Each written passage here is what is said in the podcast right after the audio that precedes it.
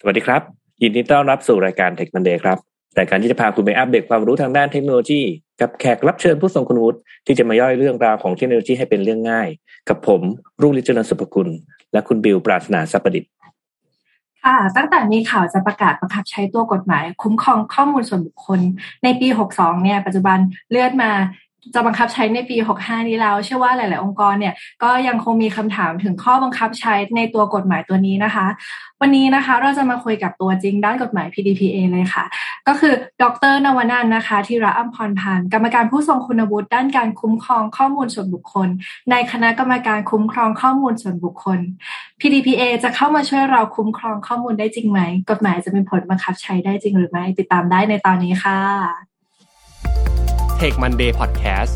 brought to you by ใหม่เซเลนีโลชั่นและเจลอาบน้ำกลิ่นน้ำหอม ให้ผิวหอมพร้อมบำรุงติดทนทั้งวัน หอมไว้มั่นใจกว่า ได้เวลาพัฒนาทักษะใหม่ให้ประเทศไทย Mission to the Moon Reskill Thailand ต่อยอดความเชี่ยวชาญด้านสื่อออนไลน์ที่เข้าใจคนทำงาน สู่การเป็นผู้นำในการพัฒนาทักษะใหม่ กับ Mission Academy คอร์สพิเศษ โดยรวิศ หาญอุตสาหะอ้ำสุภกร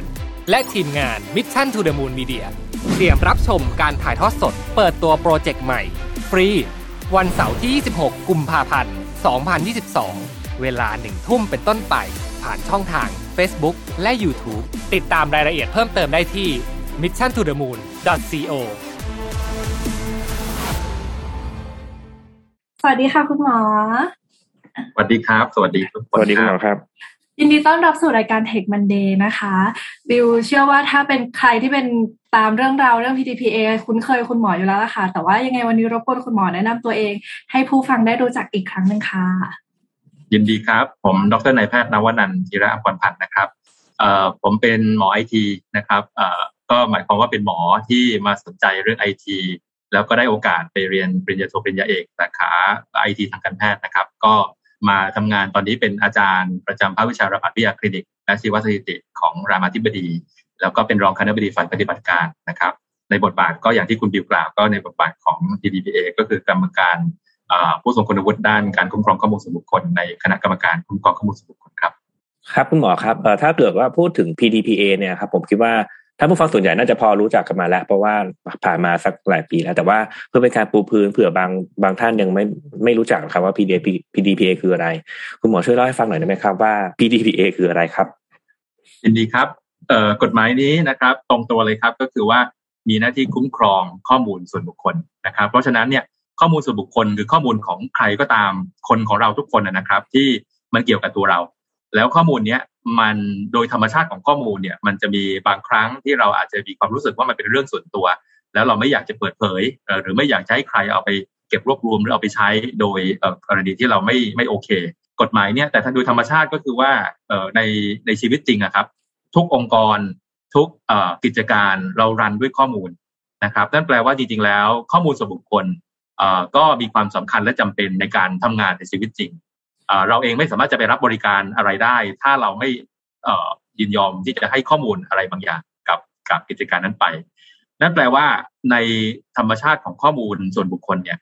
มันเลยมีมุมสองมุมที่ต้องมีการดูแลอย่างสมดุลกันนะครับ การสองมุมนั้นก็คือมุมที่หนึ่งคือข้อมูลมีความเป็นส่วนตัว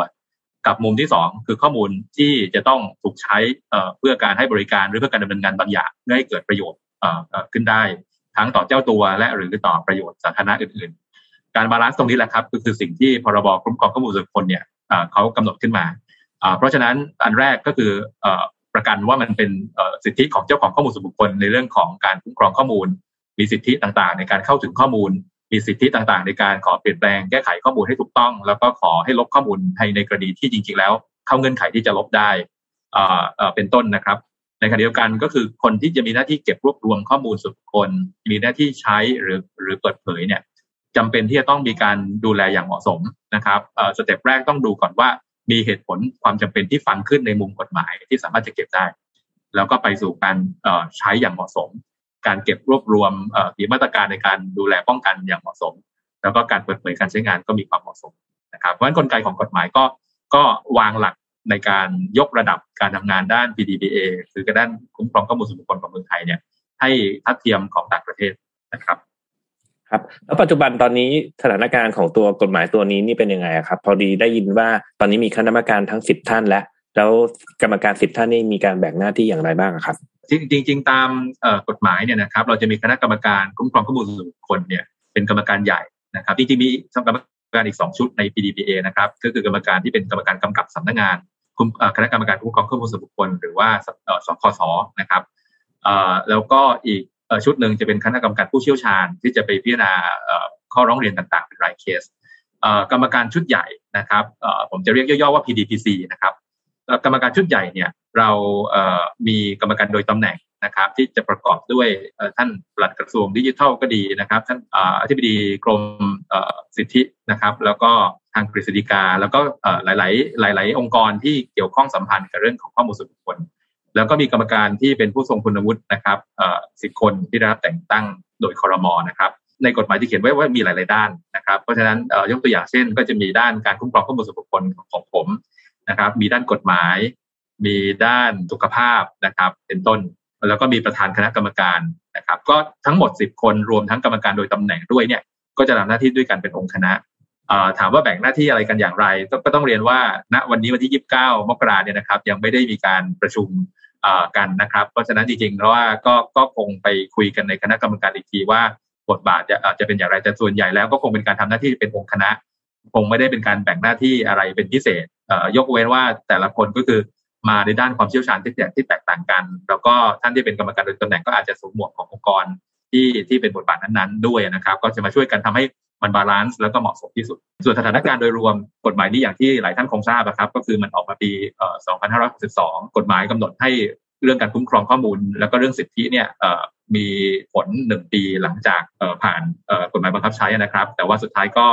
ด้วยสถานการณ์ หลายอย่างนะครับความไม่พร้อมหลายอย่างรวมทั้งเรื่องโควิดเป็นพิเศษเนี่ยก็ทำให้เราต้องเลื่อนการบังคับใช้มาสองครั้งนะครับ ครั้งล่าสุดก็จะยกเว้นไปถึงวันที่ 31 พฤษภาปี 65 นะครับครับเปิด PDPA เนี่ยจริงๆ คุณหมอเกิดมาให้ให้ฟังตอนต้นแล้วว่ามันเป็นเรื่องของข้อมูลส่วนตัวกับข้อมูลเอ่อองค์กรจำเป็นต้องใช้เพื่อเอาไปให้บริการอะไรบางอย่างนะครับ แต่ว่าเป็นตัว PDPA เนี่ยมันจะพูดตรงๆว่ามันจะเพิ่มภาระองค์กรหรือเปล่าครับ แล้วเราจะแบ่งเอ่อเรื่อง ตัว privacy กับ security ได้อย่างไรครับ ถ้าถามว่าเพิ่มภาระขององค์กรหรือไม่ ผมก็ต้องเรียนตรงๆว่ามันเพิ่มภาระแน่ครับแต่ที่เพิ่มเนี่ยผมคิดว่าเป็นเป็นภาระที่จำเป็นนะครับ เป็นภาระที่สำคัญ เพราะว่าพูดง่าย ๆ ก็คือว่าเดิมถ้าเราไม่มีกฎเกณฑ์มาบอกว่าข้อมูลส่วนบุคคลของใคร จะต้องดูแลเก็บรักษานะครับรวมทั้งมีเงื่อนไขการการเก็บรวบรวมใช้และเปิดเผยอย่างไรเนี่ยนั่นแปลว่ามันไม่มี regulation ที่จะมาช่วยคุ้มครองข้อมูลของประชาชน เพราะฉะนั้นเนี่ยการมีกฎหมายกลางมาเป็นตัวช่วยคุ้มครองเนี่ยนะครับตัวมันเองเป็นตัวที่ทำให้คล้ายๆเป็นการยกระดับมาตรฐานการดูแลเรื่องนี้ให้ทัดเทียมกับต่างประเทศนะครับต่างประเทศเขาไปเรื่องนี้มันมันไกลทีเดียวแล้วนะครับ แต่ของเราเนี่ยกฎหมายลักษณะเนี้ยมันมันอาจจะไม่ได้ถูกให้ความสำคัญในอดีต ถ้าคุยกับคนที่ผลักดันกฎหมายเนี้ยก็จะบอกว่าเป็นมหากาพย์20 ปี ตั้งแต่ยุคที่เรามีกฎหมายธุรกรรมอิเล็กทรอนิกส์ยุคแรกๆเนี่ยนะครับจนถึงตอนนี้นะครับกฎหมายเนี่ยเพิ่งมาคลอด เพราะฉะนั้นเนี่ยในส่วนของภาระนะครับมีแน่แล้วก็เป็นภาระที่ก็ต้องยอมรับว่าพอเราต้องปรับตัวกัน เราก็ต้องใช้พลังกันนะครับ แล้วก็แต่ว่าผมก็เป็นสิ่งที่ทำให้ประเทศไทยดีขึ้น จะทำให้การดูแลคุ้มครองข้อมูลของประชาชนดีขึ้น แล้วมันก็จะทำให้ธุรกิจต่างๆ องค์กรต่างๆ ทั้งรัฐและเอกชนเนี่ย ก็จะมีความสบายใจว่าเราทำตามมาตรฐาน เวลาจะมีต่างประเทศจะมาหาเรื่องมีปัญหาอะไรกัน มันก็จะมีปัญหาน้อยลงนะครับ แล้วก็เราเองก็จะมีความเสี่ยงในการจัดการข้อมูลน้อยลง ส่วนเรื่องที่คุณแม็กถามว่าแล้ว privacy กับ security มันสัมพันธ์กันอย่างไรในเรื่องข้อมูลเนี่ยอันนี้จริงๆแล้วโดยธรรมชาตินะครับมันมีความสัมพันธ์กันอยู่แล้ว เราจะเห็นว่าปีที่ผ่านมามีเหตุการณ์ที่เกิด cyber attack นะครับพอมีการโจมตีทางไซเบอร์เนี่ยจริงๆเป็นการโจมตีโดยอาศัยช่องโหว่ความมั่นคงปลอดภัยนะครับ เพราะเป็นเรื่อง security แต่ถ้าข้อมูลที่เขาล้วงออกไปนั้น เป็นข้อมูลส่วนบุคคลด้วยนะครับ มันก็จะเป็นการละเมิดข้อมูลส่วนบุคคล ข้อมูลก็จะรั่วไหลแล้วเกิดผลเสียหายได้ ทั้งต่อองค์กรแล้วก็ต่อตัวบุคคลที่เป็นเจ้าของข้อมูลส่วนบุคคล ด้วยเหตุผลนั้น ก็แปลว่า security เนี่ยสัมพันธ์กับ privacy แน่ๆ เราไม่มีไม่สามารถจะมี privacy ได้ ถ้าเราไม่มี security นะครับลองนึกภาพว่าระบบที่รั่วอยู่เรื่อยๆ ข้อมูลส่วนบุคคลที่รั่วอยู่เรื่อยๆนั้น ก็จะทำให้เราไม่สามารถจะ in control ในการดูแล privacy ของเราได้เลยนะครับในทางกลับกัน privacy จะเปรียบเสมือนมันเป็นผ้าม่านครับผ้าม่านที่เจ้าของข้อมูลสามารถที่จะเลือกเปิดหรือปิดเลือกให้ใช้ไม่ใช้แค่ไหนก็ได้ ตามแต่ละคน ต้องถามคุณแม็กคุณบิวคุณบิวว่าเวลาเราอยู่ที่บ้านเนี่ยผ้าม่านที่บ้านเราเนี่ย ปิดตลอดเวลาไหมครับไม่ค่ะก็ก็แล้วแต่นะครับคุณบางทีก็เปิดบางทีก็ปิดแล้วแต่คนแล้วก็แล้วแต่จังหวะโอกาสว่าณขณะนั้นเราเองครับ ต้องการความเป็นส่วนตัวแค่ไหนใช่ไหมครับเพราะฉะนั้นมอง privacy เรามองแบบพม่าแบบนี้เพราะฉะนั้นก็คือว่าแต่ละคนอาจจะมีระดับความ สบายใจในการให้เปิดเผย เก็บรวบรวมใช้ข้อมูลไม่เท่ากัน เพราะฉะนั้นตรงนี้ก็แต่ละคนก็จะสามารถไปเลือกเลือกที่จะ adjust ได้ แต่มันก็จะมีข้อยกเว้นนะครับ บางเรื่องก็คือเราไม่ต้องไปขอความยินยอมเขาบางเรื่องเป็นเรื่องที่ข้อกฎหมายบอกว่าเออมันจำเป็นเพื่อประโยชน์ด้านอื่น ๆนะครับ ตรงนั้นก็เป็นเรื่องที่ภาระนั้นก็อาจจะ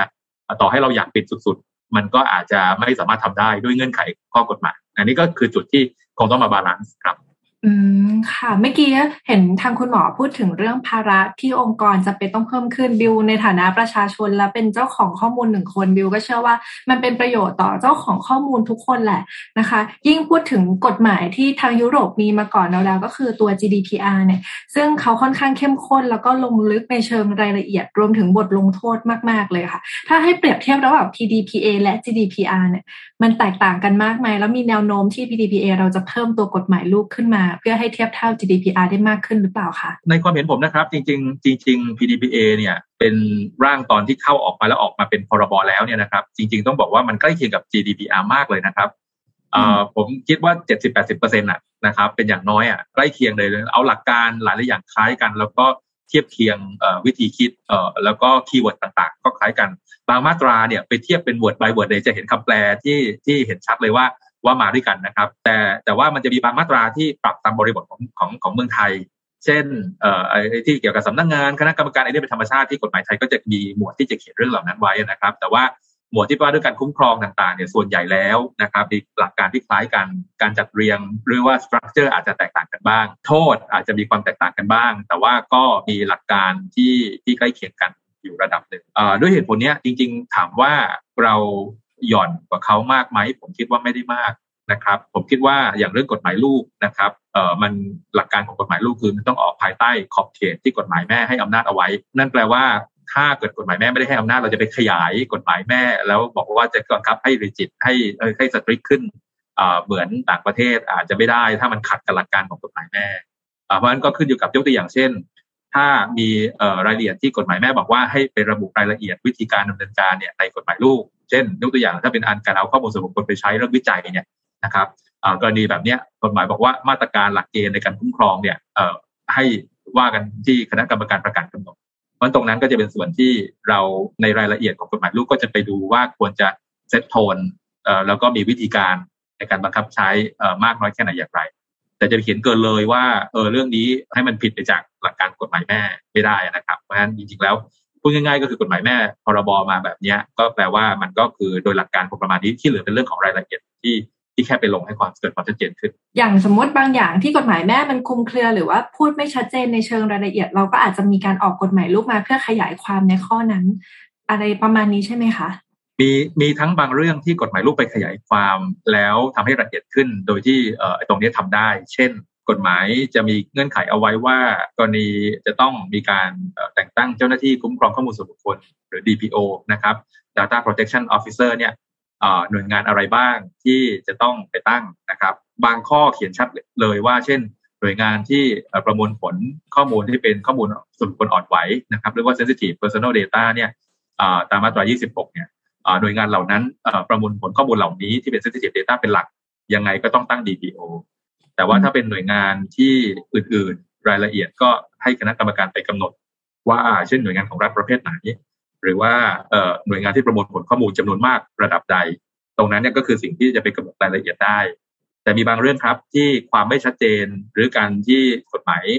ระดับกฎหมายแม่มีอาจจะทำให้เกิดมีคำถามเนี่ยบางครั้งวิธีการ อาจจะไม่ใช่การออกกฎหมายลูกเพื่อมา clarify เพราะว่ากฎหมายแม่ไม่ได้บอกว่าให้ออกกฎหมายลูกเพื่อเพื่อมาตอบโจทย์ในเรื่องนั้นๆ โดยตรง ก็จะต้องใช้วิธีว่าคณะกรรมการ รวมทั้งคณะกรรมการลำดับรองๆเนี่ยรวมทั้งสำนักงานเองด้วย อาจจะต้องไปสร้างความชัดเจนนะครับ อาจจะมีคล้ายๆเป็นไกด์ไลน์อาจจะมีเป็นเอกสารตอบข้อหารือนะครับ อะไรเป็นต้นลักษณะแบบเนี้ยที่ที่จะเป็นตัวช่วยทำให้คนเข้าใจมากขึ้นในในเรื่องที่อาจจะมีคำถาม โอเค เคลียร์มากเลยค่ะ แล้วในฐานะที่รายการเราเป็นรายการด้านเทคอ่าเป็นรายการเทคมันเดย์เนาะเราอาจจะมีการแตะเรื่องของไอทีนิดนึงก็คือฝั่งมนุษย์ไอทีเนี่ยมีผลกระทบเวลากฎหมาย PDPA ออกมาอยู่แล้ว ทั้งทีมที่พัฒนาแอปพลิเคชัน หรือทีมที่ทำเรื่อง Data Security เองก็ตามค่ะเออทางคุณหมอมีความเห็นอย่างไรบ้างว่า ทางทีมที่อยู่ฝั่งไอทีจะต้องขยับตัวเพื่อตอบรับกับตัวกฎหมายนี้อย่างไรบ้างคะเป็นคำถามที่ดีมากครับ คือคนไอทีเนี่ย ผมคิดว่า คือผมก็ถือเป็นคนไอทีคนหนึ่งนะครับ แล้วก็เออจริง ๆ สมัยเรียนเนี่ยเออมีโอกาสได้เรียนเรื่อง coding เรื่องอะไรต่างๆ ในไอทีลึกซึ้งทีเดียว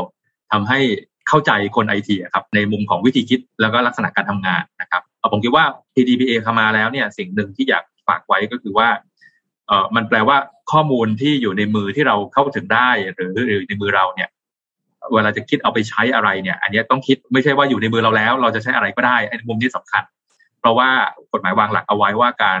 เก็บการใช้การประมวลผลการเปิดเผยเนี่ยมันมีเงื่อนไขของมันนะครับเพราะนั่นแปลว่าเราก็ต้องดูแลเรื่องนี้รัดกลุ่มขึ้น เราก็ต้องไม่ใช่คิดในมุมตัวเองที่อยู่ในมือเราแล้วก็จบนะครับอย่างเดียวสองก็คือว่าเรื่อง security ของการ implement ระบบสำคัญละจริงๆเป็นสำคัญมานานแล้วนะครับ แต่ว่าผมก็พบว่าหลาย ๆ ครั้ง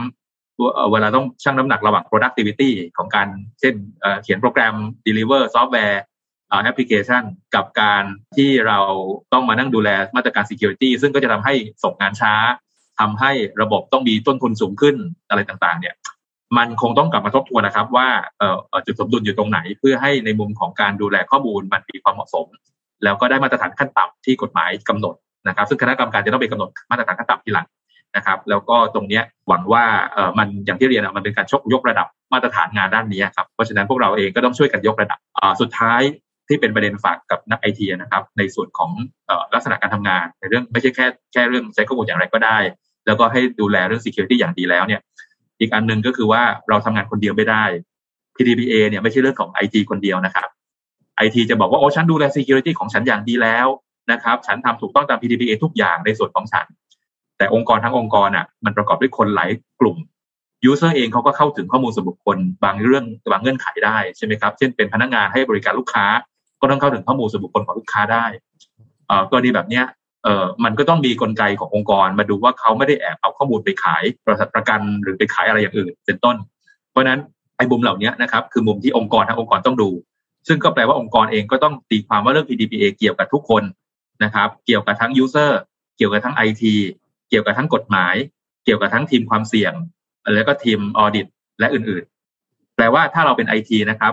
ทุกท่านที่ฟังอยู่ก็เรียกว่าเราขุดบูธพาร์ติชันตัวเองอย่างเดียวคงไม่ได้นะครับ เราต้องคุยกับคนอื่นๆแผนกอื่นๆ แล้วทำงานร่วมกันอย่างน้อยในเรื่อง PDPA ด้วยนะครับ ประมาณนี้ครับเอ่อคุณหมอครับทีนี้ผมว่าองค์กรหลาย ๆ องค์กรหรือท่านผู้ฟังบางคนอะเอ่อน่าจะ เริ่มตื่นตัวแล้วว่าจะเป็นยังไงบ้าง แต่ว่าในปีนี้ผมผมเห็นเพื่อนๆในวงการเขาเราเริ่มจะเก็บข้อมูลกันเยอะขึ้น เพื่อเอามาประมวลผลอย่างน้อยๆเนี่ยทางด้านการตลาดนี่แหละ เอา machine learning เข้ามาดูว่าเอ๊ะลูกค้าของเราอยู่ในเซกเมนต์ไหนอะไรพวกนี้ การประมวลผลข้อมูลจำนวนมากขนาดแบบนี้มันผิด PDA PDPA หรือไม่ครับเอ่อเวลาตอบคำถามลักษณะนี้ครับต้องต้องลงรายละเอียดนะครับ เช่นองค์กรเป็นใครเอ่อมีหน้าที่อะไร ธุรกิจอะไรข้อมูลที่เราเก็บไว้หรือถือว่าอยู่ในมือนั้น เช่นเป็นข้อมูลของลูกค้านั้นเนี่ยเก็บไว้ในเงื่อนไขอะไรบ้าง เช่นเก็บมาเพื่อให้บริการตามสัญญาให้บริการกับลูกค้า แล้วเงื่อนไขนั้นมีอะไรเพิ่มเติมไหมมีคอนเซนต์คือความยินยอมที่ลูกค้าบางส่วนให้แค่ไหนอย่างไรนะครับรวมทั้งแล้วสิ่งที่จะเอาไปใช้นั้นที่ที่คุณแม็กถามนั่นแหละว่าว่าเอาไปใช้ในเงื่อนไขอะไรนะครับ ผมยกตัวอย่างนะครับ ถ้าตอบแบบกลางๆในคำถามเมื่อกี้เนี่ยยกตัวอย่างเช่น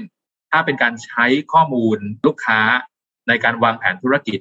นะครับ หลาย ๆ กรณีครับเป็นข้อมูลสถิติ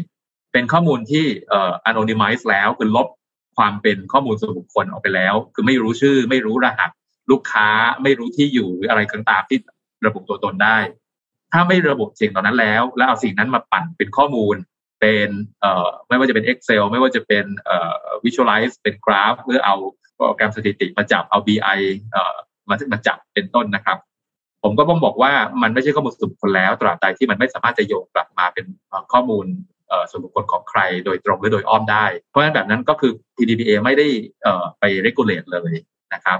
บนเงื่อนไขว่ามันระบุตัวตนไม่ได้สองก็คือต่อให้เป็นข้อมูลส่วนบุคคลคือยังจำเป็นที่จะต้องคีปรหัสลูกค้า ชื่อลูกค้าไว้อยู่ เพราะเดี๋ยวว่าเวลาวิเคราะห์ เดี๋ยวมันจะต้องดริลดาวลงไป แล้วดูว่าเอ๊ะกลุ่มเนี้ยตกลงเป็นเซกเมนต์กลุ่มไหน ที่ทำเรายังบริการลูกค้าไม่ดี หรือว่าเรายังทำกำไรได้ไม่ดี แล้วเราก็เลยจะต้องไปดูว่ากลุ่มนี้มีที่มาที่ไปของการให้บริการอย่างไร แล้วบางครั้งมันพันกับข้อมูลเป็นรายบุคคล ถ้าเป็นกรณีแบบนี้ก็ต้องไปดูว่าตาม PDPA มันเขียนเราจะมีมาตรา 24 ที่เป็นข้อมูลส่วนบุคคลทั่วไปว่า lawful basis คือหลักว่าฐานอำนาจในการใช้ข้อมูลเป็นอย่างไรบ้างนะครับ ซึ่งหลาย ๆ กรณีอาจจะตีความอาจจะนะครับตีความเป็นเรื่องของการใช้ประโยชน์โดยชอบธรรมนะครับ ที่เป็นข้อยกเว้นได้ แต่ว่าจะอยู่ดีๆ เอาไปส่ง marketing ให้เขาให้เจ้าตัวหรือเอาไป upsell อะไรอย่างอื่นต่อเนี่ย มุมนี้อาจจะมีประเด็นนะครับเพราะฉะนั้นพูดง่ายๆคือผมยกตัวอย่างผมเปรียบเทียบกับโรงพยาบาลแล้วกันครับกรณีโรงพยาบาล เรามีข้อมูลส่วนบุคคลของคนไข้เพื่อให้การให้บริการผู้ป่วย สมมุติว่าเราเวันดีคืนดีมีเหตุการณ์การให้บริการคนไข้แล้วเกิดข้อผิดพลาดบางอย่างขึ้น เราก็ต้องตรวจสอบพิจารณาเรื่องความเสี่ยงใช่ไหมครับ รวมทั้งเรื่องของดูแลว่าคุณภาพเรา เกิดอะไรขึ้นจะได้ทบทวนและปรับปรุงให้มันไม่ไม่เกิดอีกนะครับ ข้อผิดพลาดเหล่านั้นเนี่ยบางครั้งเราต้องลงไปถึงระดับเวชระเบียนรายบุคคลว่าเกิดอะไรขึ้นใคร คนไข้เป็นโรคอะไร หมอสั่งยาอะไร แล้วพยาบาลให้ยาถูกยาผิดอย่างไรเป็นต้น เพื่อจะได้ดูว่าจะป้องกันสิ่งนี้อย่างไร เราก็จะต้องบอกว่าสิ่งเนี้ยถ้าถ้าเรามองดูดีๆ องค์กรทุกองค์กรคงไม่อยากให้ให้ให้องค์กรตัวเองมีข้อผิดพลาด แล้วองค์กรเองก็คงต้องยอมรับว่าเราต้องพัฒนาคุณภาพไปเรื่อยๆนะครับ แล้วตรงนี้มันมีความได้สัดส่วนผมไม่ได้เอาข้อมูลนี้ไปเปิดเผยให้กับใครข้างนอก มันมีความได้สัดส่วนของมันนะครับเพราะนี่แบบนี้อาจจะเข้าข่ายเอ่อแล้วก็เป็นกรณีที่จำเป็นด้วยเนาะคือมันจำเป็นที่ต้องใช้ข้อมูลเวชระเบียนอันนั้นอะไม่ใช้ผมก็จะทำหน้าที่ในการดูแลความเสี่ยงพัฒนาคุณภาพได้ไม่ดี ไม่เต็มที่ เพราะในแง่นี้มันอาจจะเข้าเงื่อนไขของประโยชน์โดยชอบธรรมที่เอ่อ data controller หรือผู้ควบคุมข้อมูลส่วนบุคคลเนี่ยใช้ข้อมูลได้นะครับ แต่ว่าก็ต้องระวังนะครับห้ามคิดเองเอาเองแบบแบบเข้าข้างตัวเองอะเพราะฉะนั้นยกตัวอย่างทุกอย่างก็อ้างเป็นชอบธรรม แล้วก็เอาข้อมูลนี้ไปเอาให้ AI วิเคราะห์นะครับ แล้วเป็นข้อมูล AI วิเคราะห์แบบแบบลงตัวบุคคลนะครับ แล้วไป target เขาไป personalize เอ่อ marketing กับเขาอะไรเงี้ยมันจะเริ่มมีประเด็นมากขึ้นเรื่อยๆแล้วนะครับเพราะฉะนั้นตรงมุมแบบนี้ผมจะบอกว่าก็ต้องคอชั่น แล้วก็อาจจะกลับมาตั้งหลักกับข้อกฎหมาย ถ้ามีคำถามก็ต้องถามตัวคณะกรรมการหรือทางสคสนะครับแต่ว่าวางหลักไว้ว่าคือไม่ได้เป็นว่าแปลว่าทุกกรณีที่ที่จะใช้วิเคราะห์อะไรไม่ได้เลยในในองค์กรครับ อืมค่ะ ขออนุญาตถามเรื่องคลาวนิดนึงค่ะ พอดีมีโอกาสสัมภาษณ์กับผู้ให้บริการคลาวหลายเจ้า แล้วก็มีการพูดถึงว่าการเก็บข้อมูลบนคลาวเนี่ยเราทำได้มากน้อยขนาดไหนบนตัวกฎหมาย PDPA หรอคะกฎหมาย PDPA มันล้อกับ GDPR ในหลักการที่เรียกว่าการส่งหรือโอนข้อมูลส่วนบุคคลในต่างประเทศนะครับ หรือเราเรียกว่า cross border data transfer ซึ่งตรงส่วนนี้นะครับ สิ่งสำคัญของคำว่าส่งหรือโอนเนี่ย โดยโดยโดยทั่วไป GDPR จะตีความว่าเราต้องแยกก่อนว่ามันเป็น transit หรือ transfer นะครับ transit คือข้อมูลไปพักชั่วคราวอยู่บน cloud ซึ่งอาจจะเป็น cloud ต่างประเทศหรือในประเทศนะครับ แต่ว่าตัวมันเองเนี่ยยังไม่ได้ถูกเข้าถึงโดยคนนอกคอนโทรลเลอร์ Data Controller ที่เป็นคนเก็บรวบรวมนะครับ ใช้ข้อมูลส่วนบุคคลนั้นตามวัตถุประสงค์ที่เก็บมาเนี่ยก็ยังเข้าถึงได้เหมือนเดิม แล้วก็ไม่ได้ออกนอก controller เอง ผมยกตัวอย่างผมส่ง Gmail ให้ตัวเอง ผมส่ง Gmail ให้คนในองค์กร ในเรื่องข้อมูลส่วนบุคคลที่เกี่ยวข้องกับงานในองค์กร แล้วมันมีความรัดกุมพอสมควรแต่มันเป็น Gmail สมมุตินะครับ มันก็เลยเข้าเซิร์ฟเวอร์ Google แล้วไปอยู่ในเซิร์ฟเวอร์ของ Gmail กรณีแบบนี้แม้มันอยู่ต่างประเทศ แต่คนเข้าถึงยังเป็น controller เหมือนเดิม เพราะในกรณีแบบนี้มันจะไม่ถือเป็นการส่งหรือโอนข้อมูลไปยังผู้ผู้ควบคุมข้อมูลส่วนบุคคลอื่นที่อยู่ต่างประเทศนะครับในทางกลับกันถ้าโรงพยาบาลของผมเนี่ย ส่งข้อมูลคนไข้ให้กับบริษัทประกันต่างประเทศ จะเห็นว่านี่คือตัวอย่างของการที่เอ่อมันส่งข้ามละนะครับ ข้าม controller ละแล้วอยู่ต่างประเทศ ถ้าตอบกลับมาที่คำถามคุณบิวว่าเรื่อง cloud เอาจริงๆ คือถ้าตีความเป็น transit เนี่ยเป็นเรื่องพักข้อมูลเฉยๆแต่ยังไม่ข้ามกำแพงของหน่วยงานที่เป็น controller เนี่ย แล้วคนอื่นที่อยู่นอก controller ยังเข้าถึงไม่ได้มุมเนี้ยผมคิดว่าก็น่าจะไม่ได้มีประเด็นอะไรนะครับ แต่ไม่ได้แปลว่าอยู่บน cloud แล้วเกิดรั่วแล้วcontroller ไม่ต้องรับผิดชอบนะครับ controller เองก็ต้องดูแล security ให้ดีอย่างที่เราคุยกันเมื่อกี้ แล้วก็มีปัญหาขึ้นมาเราก็ต้องมีกลไกการดูแลเอ่อว่ากันไปตามกับกระบวนการตามมาตรฐาน best practice แต่ว่าเอ่อในเรื่องของเอ่อข้อมูลเอ่อถ้าไม่ได้เป็นการโอนก็คงก็คงไม่เป็นไร แต่ว่าเอ่อบางกรณีมันมีสีเทาๆที่นี้ไม่แน่ใจว่าจะตีความเข้าเข้าทางไหน เช่น ข้อมูลอยู่บน cloud ต่างประเทศก็จริง แต่คนต่างประเทศก็เข้าถึงได้ด้วยนะครับเอ่อทั้งแอดมินต่างประเทศ หรือว่าบริษัทอื่นต่างประเทศก็เข้าถึงได้ด้วย อันนี้ต้องระมัดระวังขึ้นแล้วอาจจะเป็นอาจจะเข้าข่ายการส่งหรือการโอนซึ่งถ้ากรณีเป็น obvious ก็ต้องทำตามกฎหมายไปเลยนะครับ จะมีเงื่อนไขของมันอยู่ ถ้าไม่ obvious ไม่แน่ใจก็เออแล้วแต่ครับอาจจะมามาปรึกษาสำนักงานเพื่อเอ่อให้ตอบข้อหารือก็ได้ ซึ่งจริงมีข้อหารือรอรอรอตอบเต็มไปหมดนะครับ ตรงนี้ก็รอรอการค่อยๆทยอยตอบอยู่เอ่อเมื่อคณะกรรมการเริ่มทำหน้าที่นะครับก็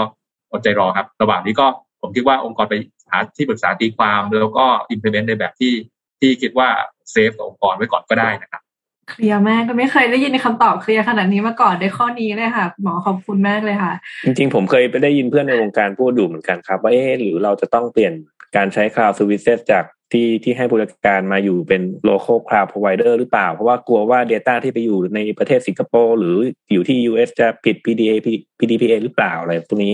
โอ้คุณหมอให้ให้คำจำกัดความได้ชัดเจนมากครับ ว่าเออถึงอยู่ตรงนั้นก็ไม่เป็นไร ถ้าเรายังเป็นคนโอนแล้วไม่มีใครเข้าถึงอยู่ใช่ไหมครับใช่ครับผมเสริมประเด็นนี้อีกนิดนึงว่าเอออยู่ต่างประเทศอย่างที่เรียนว่า security ยังต้องดูแล ไม่ว่าจะในประเทศต่างประเทศ แล้วก็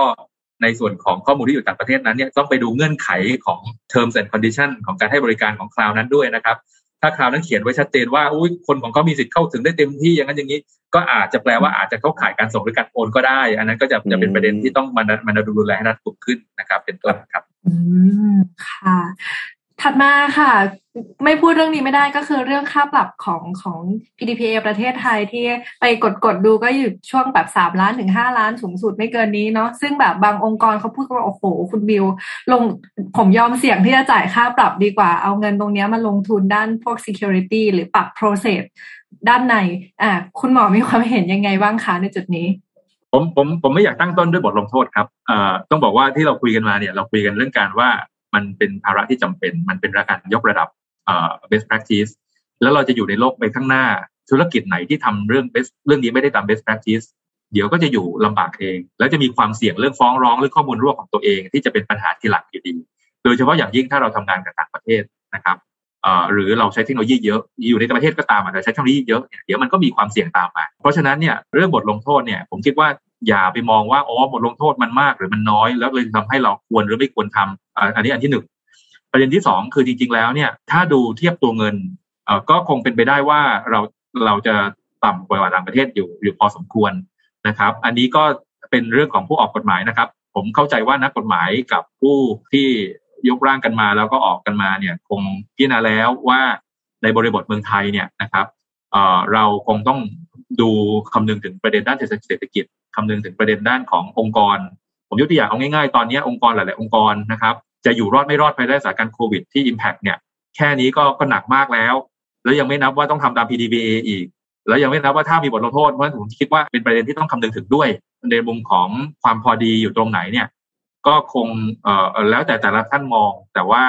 แต่ว่าผมเองไม่ได้เป็นคนออกกฎหมาย ก็มีผู้ออกกฎหมายกำหนดเอ่อเทียบเคียงมาให้แล้ว นะครับ ในฐานะที่เป็นหนึ่งใน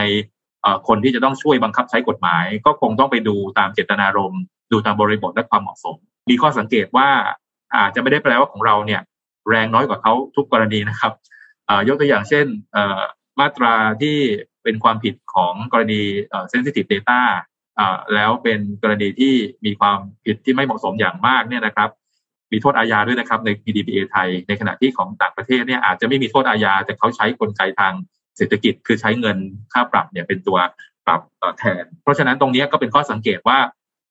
ผู้ร่างก็คงเป็นการ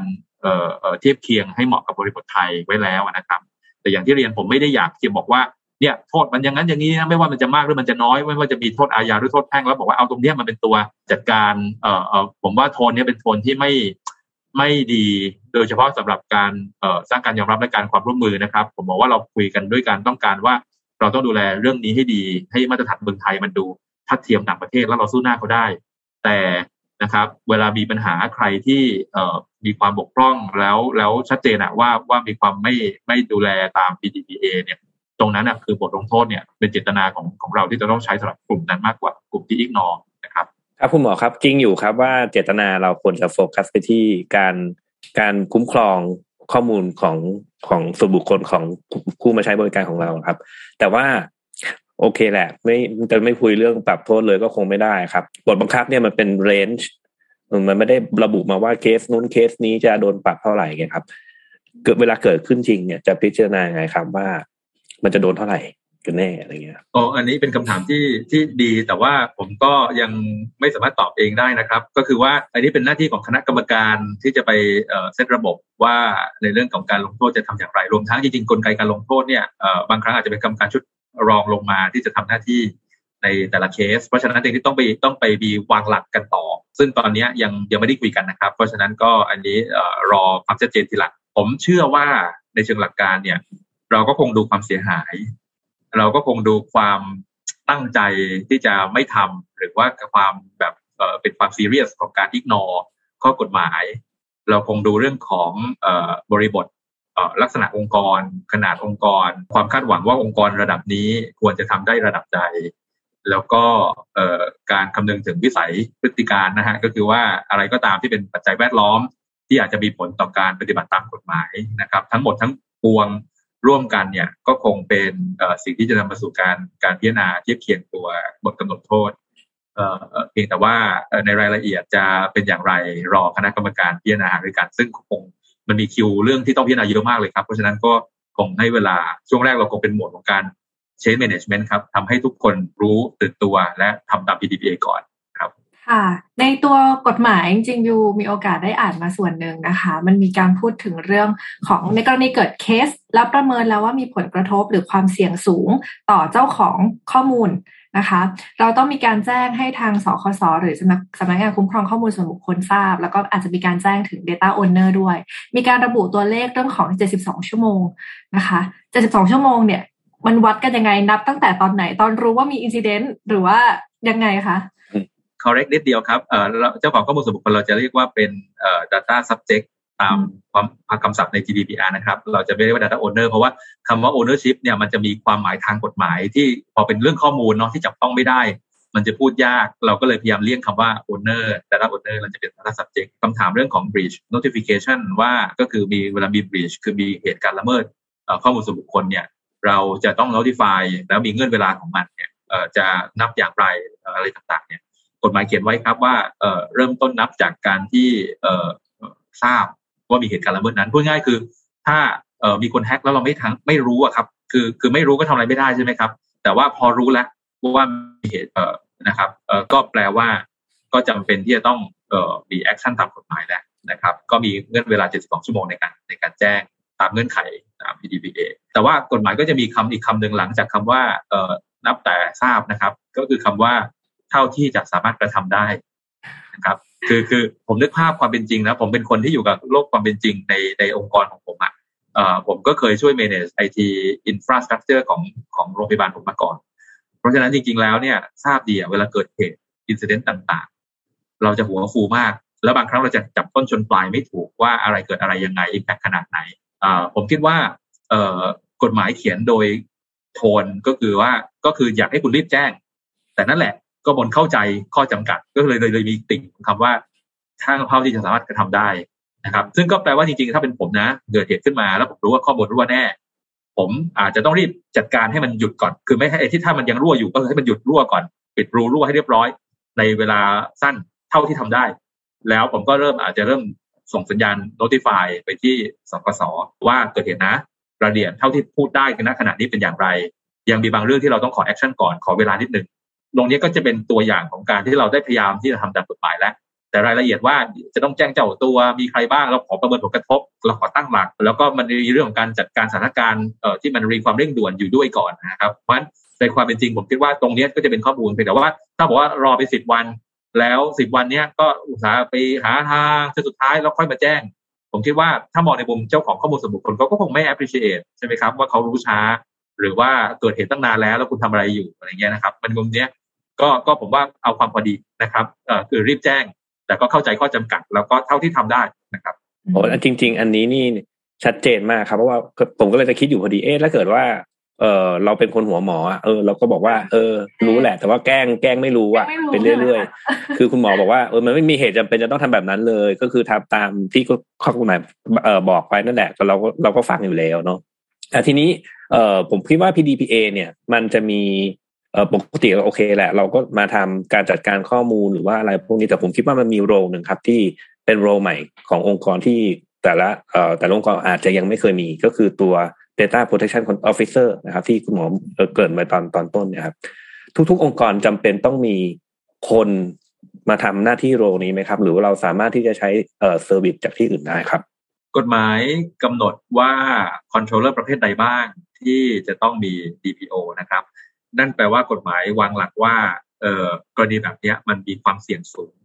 เลยต้องการคนที่จะเป็นตัวแทนที่จะมาช่วยคล้าย ๆ เป็นออดิตคน DPO ไม่ได้เป็นคนทำให้ถูกต้องตาม PDPA นะครับ องค์กรและทุกคนทุกคนที่เกี่ยวข้อง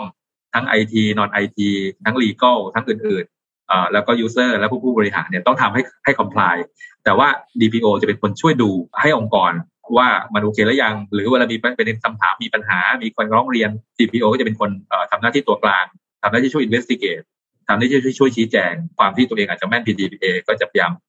ดูแลให้มันไม่ผิดตาม PDPA ด้วย นั่นแปลว่า DPO เนี่ยมีความสำคัญ โดยเฉพาะในองค์กรที่มีความเสี่ยงค่อนข้างเยอะ องค์กรที่มีความเสี่ยงค่อนข้างเยอะกฎหมายก็กำหนดไว้ว่ามีอย่างน้อยสามข้อนะครับ ข้อที่หนึ่งคือกรณีของ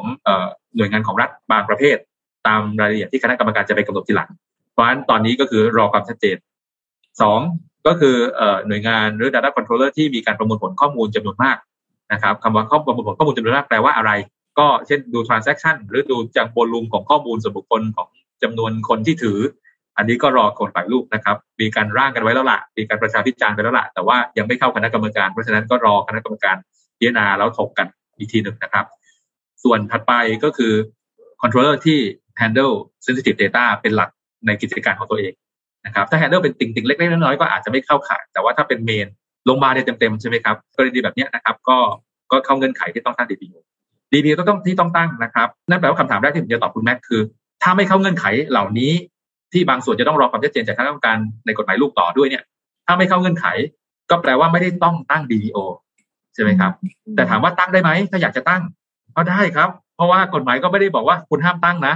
นะครับคุณจะตั้ง DPO แล้วมีหน้าที่ตามกฎหมาย ก็ก็ยินดีเลย เพราะว่าตรงนี้เป็นเป็นสิ่งที่ก็ทำให้ risk ของคุณมีการดูแลดีขึ้นใช่ไหมครับ แต่คนที่เลี่ยงไม่ได้ยังไงก็ต้องตั้งคือคนที่อย่างที่ผมเรียนมาสามข้อเมื่อกี้ หรืออาจจะมีกรณีอื่นๆ ตามที่กรรมการกำหนดซึ่งถามว่าแล้วถ้าตั้งต้องเป็นคนในคนนอกอะไรยังไงเนี่ยนะครับกฎหมายบอกว่าเป็นคนในหรือคนนอกก็ได้ ขอแค่เขามีหน้าที่ตามที่ controller นั้นกำหนด นะครับ แล้วก็เขาต้องมีความอิสระในการทำงานระดับหนึ่งนะครับ รู้สึกว่าเขาจับผิดเยอะไปเรื่องมากไปก็เลยจะไล่เขาออกด้วยเงื่อนไขนี้ไม่ได้นะครับมันก็จะมีเงื่อนไขหน้าที่ที่ controller กับ DPO ต้องทำตาม PDPA นะครับ แต่กฎหมายจะบอกว่าเป็นคนนอกก็ได้ เช่นไปจ้าง outsource จ้าง consultมาเป็นคนช่วยดูแลก็ได้ ค่ะ ถัดมาค่ะ ในฐานะที่คุณหมอเป็นคุณหมอไอทีอะค่ะ มีชื่อเสียงแบบในวงการทั้งวงการสาธารณสุขเอง แล้วก็วงการไอทีเองค่ะ มันจะมีบางกฎหมายที่มันอาจจะทับซ้อนกันเนาะในมุมของข้อมูล อย่างเช่นพรบสุขภาพแห่งชาติปี 2550 เป็นต้นที่มีการพูดถึงเรื่องข้อมูลผู้ป่วยอยู่แล้วอย่างเงี้ยค่ะ ในในมุมของทางด้านการแพทย์เองเนี่ยเขาจะเวทเรื่องการใช้กฎหมายอย่างไร อันไหน PDPA อันไหนใช้กฎหมายของทางการแพทย์เองคะ ใน PDPA เนี่ยเนื่องจากกฎหมาย PDPA มาทีหลัง แล้วก็ไม่ใช่แค่แค่ทางสุขภาพนะครับทางอื่นๆ ก็มีข้อมูลที่อาจจะมีกฎหมายในเรื่องข้อมูลส่วนบุคคลในสาขานั้นบ้างอยู่แล้ว เพราะฉะนั้น PDPA เข้ามาด้วยความประหนักดีว่ามันอาจจะมีมุมของการขัดกัน หรือซ้อนทับกัน แล้วจะว่ากันอย่างไร PDPA วางหลักไว้ว่ากรณีที่มีกฎหมายอื่น ว่าด้วยเรื่องของข้อมูลส่วนบุคคลนั้นไว้แล้วในกิจการเรื่องใดๆเนี่ยนะครับ ให้เอา PDPA ไปบังคับใช้เป็นการเพิ่มเติม นะครับในส่วนที่เป็นเงื่อนไขตาม PDPA นะครับคือมันมันเขียนไว้เลยว่าพูดง่ายคือหลักที่บอกว่าการเปิดเผยหรือหรือความยินยอมอะไรต่างๆ เป็นเงื่อนไขตาม PDPA เนี่ยสิ่งเหล่านั้นคือไป on top กฎหมายเดิมนะครับเอ่อจากกรณีที่มันมีเรื่องเดียวกันเขียนไว้ 2 กฎหมาย เช่นเรื่องการร้องเรียนนะครับหรือมาตรฐานการคุ้มครองนะครับ ก็ให้ยึดตามที่สูงกว่านะครับ เพราะว่าคือเพราะว่าคือถ้าเป็นตาม PDPA ก็อาจจะเอา PDPA ไปตัวเพิ่มเติมในเรื่องการคุ้มครอง นะครับแล้วก็ถ้าเป็นเรื่องการร้องเรียน ก็คือถ้ากฎหมายเดิมเขียนเรื่องการร้องเรียนไว้โดยมาตรฐานหย่อนกว่า เช่น มาตรฐานการดูแลเรื่องของการร้องเรียนเนี่ยไม่ได้ไม่ได้เป็นระบบ หรืออาจจะไม่ได้มีความเอื้อกับเจ้าของข้อมูลมากนักเนี่ย PDPA วางหลักเรื่องสิทธิไว้ดีมาก เพราะฉะนั้นเขาก็บอกว่าเอาของของของฉันเนี่ยเป็นเป็นตัวเป็นตัวตั้งถ้าของของคนอื่นหย่อนกว่า ด้วยด้วยเหตุผลนี้ถ้ากลับมาที่ของพรบสุขภาพแห่งชาติมาตราเจ็ด จะบอกว่าเขาเขียนไม่ยาวครับ เป็นหลักการที่วางไว้แค่ว่าข้อมูลเอ่อด้านสุขภาพของบุคคลเนี่ยเป็นความลับส่วนบุคคล ห้ามผู้ใดนำไปเปิดเผย ในประการที่น่าจะทำให้บุคคลนั้นเสียหายไม่ได้ เว้นแต่จะเป็นไปตามความประสงค์ของบุคคลนั้นโดยตรง หรือกฎหมายมีกฎหมายเฉพาะบัญญัติที่ต้องเปิดเผยคร่าวๆประมาณนี้เนี่ยถ้าเอาตาม PDBA นะครับเขาบอกว่าเอากฎหมาย PDBA มาบังคับใช้เป็นการเพิ่มเติมใช่ไหมครับเพราะฉะนั้นก็ ทุกอย่างที่เขียนใน PDPA เรื่องของฐานอำนาจทางกฎหมาย เรื่องของ controller มีหน้าที่อะไร processor มีหน้าที่อะไรต่างๆนะครับตรงนั้นก็มาหมดนะครับเรื่องสิทธิของ data subject ก็มาหมดนะครับในส่วนของเออเรื่องการร้องเรียนเนื่องจากมาตราเจ็ดของพรบสุขภาพแห่งชาติ ไม่ได้เขียนเรื่องการร้องเรียนเอาไว้เลยนะครับ เพราะฉะนั้นนั่นแปลว่า PDPA ในส่วนของการร้องเรียนก็มาเต็มๆนะครับ แล้วจริงๆ สังเกตว่าในมาตราเจ็ดของพรบสุขภาพแห่งชาติ ในเรื่องข้อยกเว้นเขาก็บอกว่าเป็นเว้นแต่เป็นไปตามความประสงค์ของบุคคลนั้นโดยตรง หรือเป็นกรณีที่มีกฎหมายเฉพาะบัญญัติที่ต้องเปิดเผย ซึ่งกฎหมายหนึ่งในนั้นก็คือ PDPA นะครับเอ่อเรื่องความยินความประสงค์ก็คือความยินยอมนั่นแหละก็คือ consent นั่นแหละ เพราะฉะนั้นสังเกตดูดีๆก็จะเห็นว่ามันไม่ได้ขัดกันนะครับ แล้วก็บังคับใช้ร่วมกันได้อ่าแล้วมันมา fill gapของพรบสุขภาพแห่งชาติด้วย เพราะพรบสุขภาพแห่งชาติเนี่ยหนึ่งก็คือว่าเน้นเรื่องการเปิดเผยเท่านั้น ไม่เน้นเรื่องการรวบเก็บรวบรวมแล้วก็ใช้ เพราะตอนนั้นเราก็คือมองว่า ก็โรงพยาบาลก็ต้องเก็บอยู่แล้วไม่ได้รู้สึกว่ามีประเด็นอะไรใช่ไหมครับ แต่ว่าการเปิดเผยต่างหากที่อาจจะเป็นเกิดผลเสีย แล้วเออมันเขียนในโทนของนักกฎหมายไปนิดนึงก็คือว่าการเปิดเผยจะมีความผิดตามมาตราเจ็ดของพรบสุขภาพแห่งชาติก็ต่อเมื่อเป็นการเปิดเผยในประการที่น่าจะทำให้เกิดความเสียหายแก่บุคคลนั้นพูดง่ายคือไปเปิดเผยข้อมูลสุขภาพคนไข้ในประการที่ทำให้คนไข้เขาเสียหายอะทีนี้ถ้าผมเป็นหวัดคำถามคือผมเออเอาข้อมูลของผมไปเปิดเผยที่แปลว่าผมเสียหายไหมก็ต้องไปพิสูจน์กันในศาลว่าเสียหายตรงไหนอย่างไร แค่ไหนใช่ไหมครับ แต่ว่าใน PDPA อะเราวางหลักที่ดีกว่า privacy เป็นของเขามันคือผ้าม่านของเขาต่อให้เป็นผมเป็นหวัดผ้าม่านของผมผมก็จะบอกผมไม่สะดวกใจที่จะบอกใครเอ่อที่ไม่มีหน้าที่ต้องรู้ เช่น เป็นหมอที่รักษาแล้วแล้วแล้วหน่วยงานต้องเอาไปเกี่ยวข้องในการทำงาน แต่ไม่ใช่กลุ่มนี้คุณจะไปเปิดเผยในคนให้คนอื่นมันก็ไม่ควรใช่ไหมครับเพราะฉะนั้นแปลว่า PDPA วางหลัก privacy ไว้ตรงกับหลักการ privacy ในยุคปัจจุบันมากกว่า นั่นแปลว่าเออเออมันมา fulfill gap ของพรบสุขภาพแห่งชาติมาตราเจ็ดไว้ได้ดี แล้วก็พยายามตีความกับหลายๆฝ่ายแล้วนะครับ ก็ไม่ได้ขัดกันนะครับทั้งนี้ทั้งนั้นในการบังคับใช้จริงถ้ามันพันกันกับสองข้อกฎหมาย หน่วยงานที่มีหน้าที่บังคับใช้ตามพรบสุขภาพแห่งชาติ ก็คือสำนักงานคณะกรรมการสุขภาพแห่งชาติ หรือสชเพราะฉะนั้นสคสกับสชรวมทั้งคณะกรรมการของสองฝั่งเนี่ยก็คงต้องอพูดคุยกันถ้ามีประเด็นที่มันเชื่อมโยงกับสองสองกฎหมาย โอ้คุณหมอครับ วันนี้เราคุยกันเรื่อง PDPA ผมว่าเป็นเป็นมุมมองที่ขณะผมไปไปเรียน PDPA มาระดับหนึ่งยังยังมีมุมมองที่ลึกมาก แล้วก็เป็นประโยชน์มากจริง ๆ ครับ แต่ว่าทีนี้ผมเชื่อว่ามันจะมีกลุ่มหนึ่งครับ อย่างสมมติท่านผู้ฟังที่วันนี้อาจจะเพิ่งฟังเรื่อง PDA PDPA เป็นครั้งแรกครับ คุณหมอพอจะแนะนำคนกลุ่มนี้ได้ไหมครับ ว่าเขาจะต้องเริ่มต้นอย่างไรที่จะทำให้อ่อ comply กับ PDPA นี้ได้ ซื้อต้องซื้ออุปกรณ์แบบไหนต้องจำเป็นไหมที่จะต้องไปหา consult แล้วก็ปรับ process ขององค์กรของเขาเองอะไรเงี้ยครับ ครับประเด็นเรื่องอุปกรณ์เป็นเรื่องรอง ประเด็นเรื่องต้องหา consult ไหมเป็นเรื่องรองนะครับอันนั้นเป็นโจทย์ที่แต่ละบริบทต้องไปพิจารณาเองว่าเรามี internal competency อย่างไร แล้วก็โจทย์ของการทำตาม PDPA ไม่ใช่เป็นโจทย์ของการเทคนิคเรื่องอุปกรณ์อย่างเดียวเป็นโจทย์ของบางเรื่องเป็นเรื่องกลไกกระบวนการทำงาน กลไกกระบวนการเก็บข้อมูล เอกสารที่เกี่ยวข้องกับข้อกฎหมาย ในการเช่นขอความยินยอมหรือในการใช้นะครับเป็นต้น เพราะฉะนั้นถ้าบอกว่าจะควรจะเตรียมตัวอย่างไร ผมแบ่งเป็นสองฝั่งนะครับ คือฝั่งของตัว data subject ก่อนนะครับ data subject ต้องยอมรับว่ากฎหมายนี้มาเพื่อพวกเรา data subject โดยเฉพาะ เพราะฉะนั้นเนี่ยเราเองนะครับใช้กฎหมายนี้ให้เป็นประโยชน์ ด้วยการข้ออันแรกเรามีความตระหนักรู้ก่อนว่าข้อมูลส่วนบุคคลเป็นของเรา มันคือผ้าม่านของเรานะ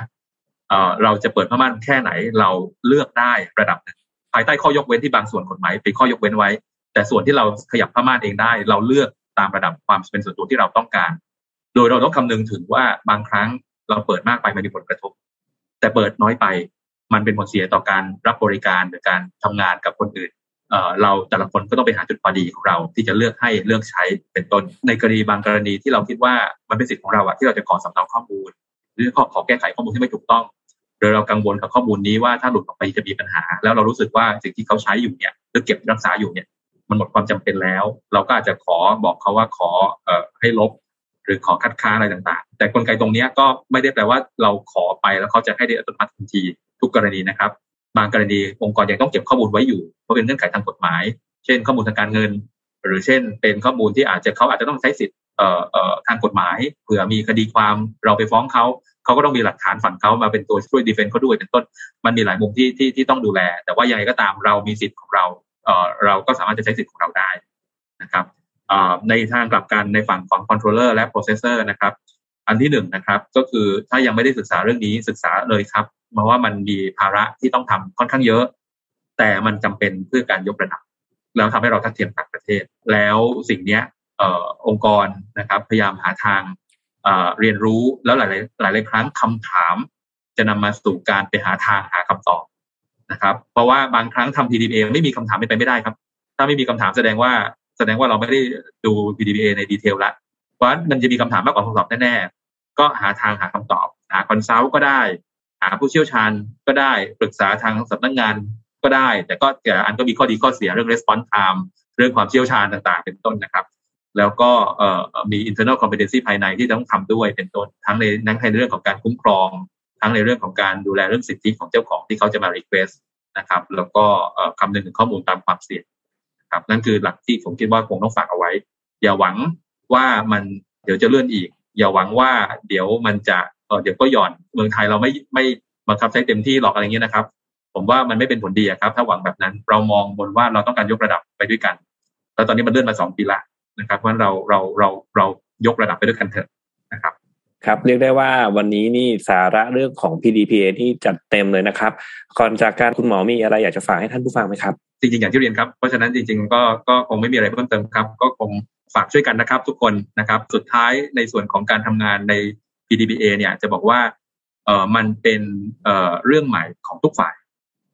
ผมเชิญชวนทุกฝ่ายหันหน้าเข้าหากัน ไม่ใช่หมายความว่าเจ้าของข้อมูลก็บอกว่าเนี่ยคุณข้อมูลของฉัน ฉันจะต้องใช้สิทธิ์อย่างนั้นอย่างนี้ แล้วก็ไปหาทางจี้กับทางองค์กรแบบท่าทางเผชิญหน้านะครับเพราะองค์กรเขาต้องยอมรับว่าภาระเขาเยอะจริงนะฮะในการปรับตาม PDPA นะครับในทางกลับกันทางองค์กรเองก็ต้องเข้าใจว่าตัวเองก็ต้องมีหน้าที่ที่ต้องดูแลข้อมูลไว้ดี เราก็ต้องพยายามที่จะหาทางทำตาม PDPA ให้ได้นะครับ จะไปปฏิเสธหรืออิกนอเจ้าของข้อมูลก็คงไม่ได้ ผมว่าถ้าสองฝ่ายเข้าหากันพูดคุยกันมีอะไรแลกเปลี่ยน แล้วก็หาหาทางปรับปรุง ยกระดับไปด้วยกัน เราจะไปอย่างสมูทที่สุด มากกว่าการที่เราเผชิญหน้าแล้วหาเรื่องกัน ยกเว้นกรณีที่บกพร่องจริง ๆ อย่างอย่างร้ายแรงที่ที่ต้องว่ากันนะครับ ค่ะก็ตั้งแต่ที่ศึกษาเรื่อง PDPA มาต้องบอกว่า Tech Monday ตอนนี้เป็นอีกตอนหนึ่งที่ได้ความรู้จัดเต็ม แล้วก็ได้ข้อมูลแบบ ค่อนข้างตรงประเด็นในมุมของ PDPA มาก ๆ แล้วก็บิลก็หวังเช่นเดียวกันว่าทุกๆคนจะหันมาให้ความตระหนักกันถึงเรื่องของข้อมูลส่วนบุคคลกันมากขึ้นนะคะ แล้วก็บิลคิดว่าคำถามมันคงยังมีมาอีกเยอะมากๆนะคะ เพราะว่ายังอยู่ในช่วงของการปรับตัวกัน ก็หวังว่าทุกท่านเนี่ยก็คือจะยกระดับประเทศไปด้วยกันนะคะ กับตัวกฎหมาย PDPA นี้ยังไงวันนี้ขอบคุณทางคุณหมอนวนันมาก ๆ ที่มาให้ความรู้และให้ความกระจ่างเราในหลายๆเรื่องขอบคุณมาก ๆ เลยค่ะ คุณครับและยินดีครับ ค่ะ แล้วก็ขอบคุณทุกท่านที่ติดตามนะคะ จนกว่าจะพบกันใหม่ สวัสดีค่ะ สวัสดีครับ Take Monday Podcast Presented by เซเลนีโลชั่นและเจลอาบน้ำกลิ่นน้ำหอม หอมไว้ มั่นใจกว่า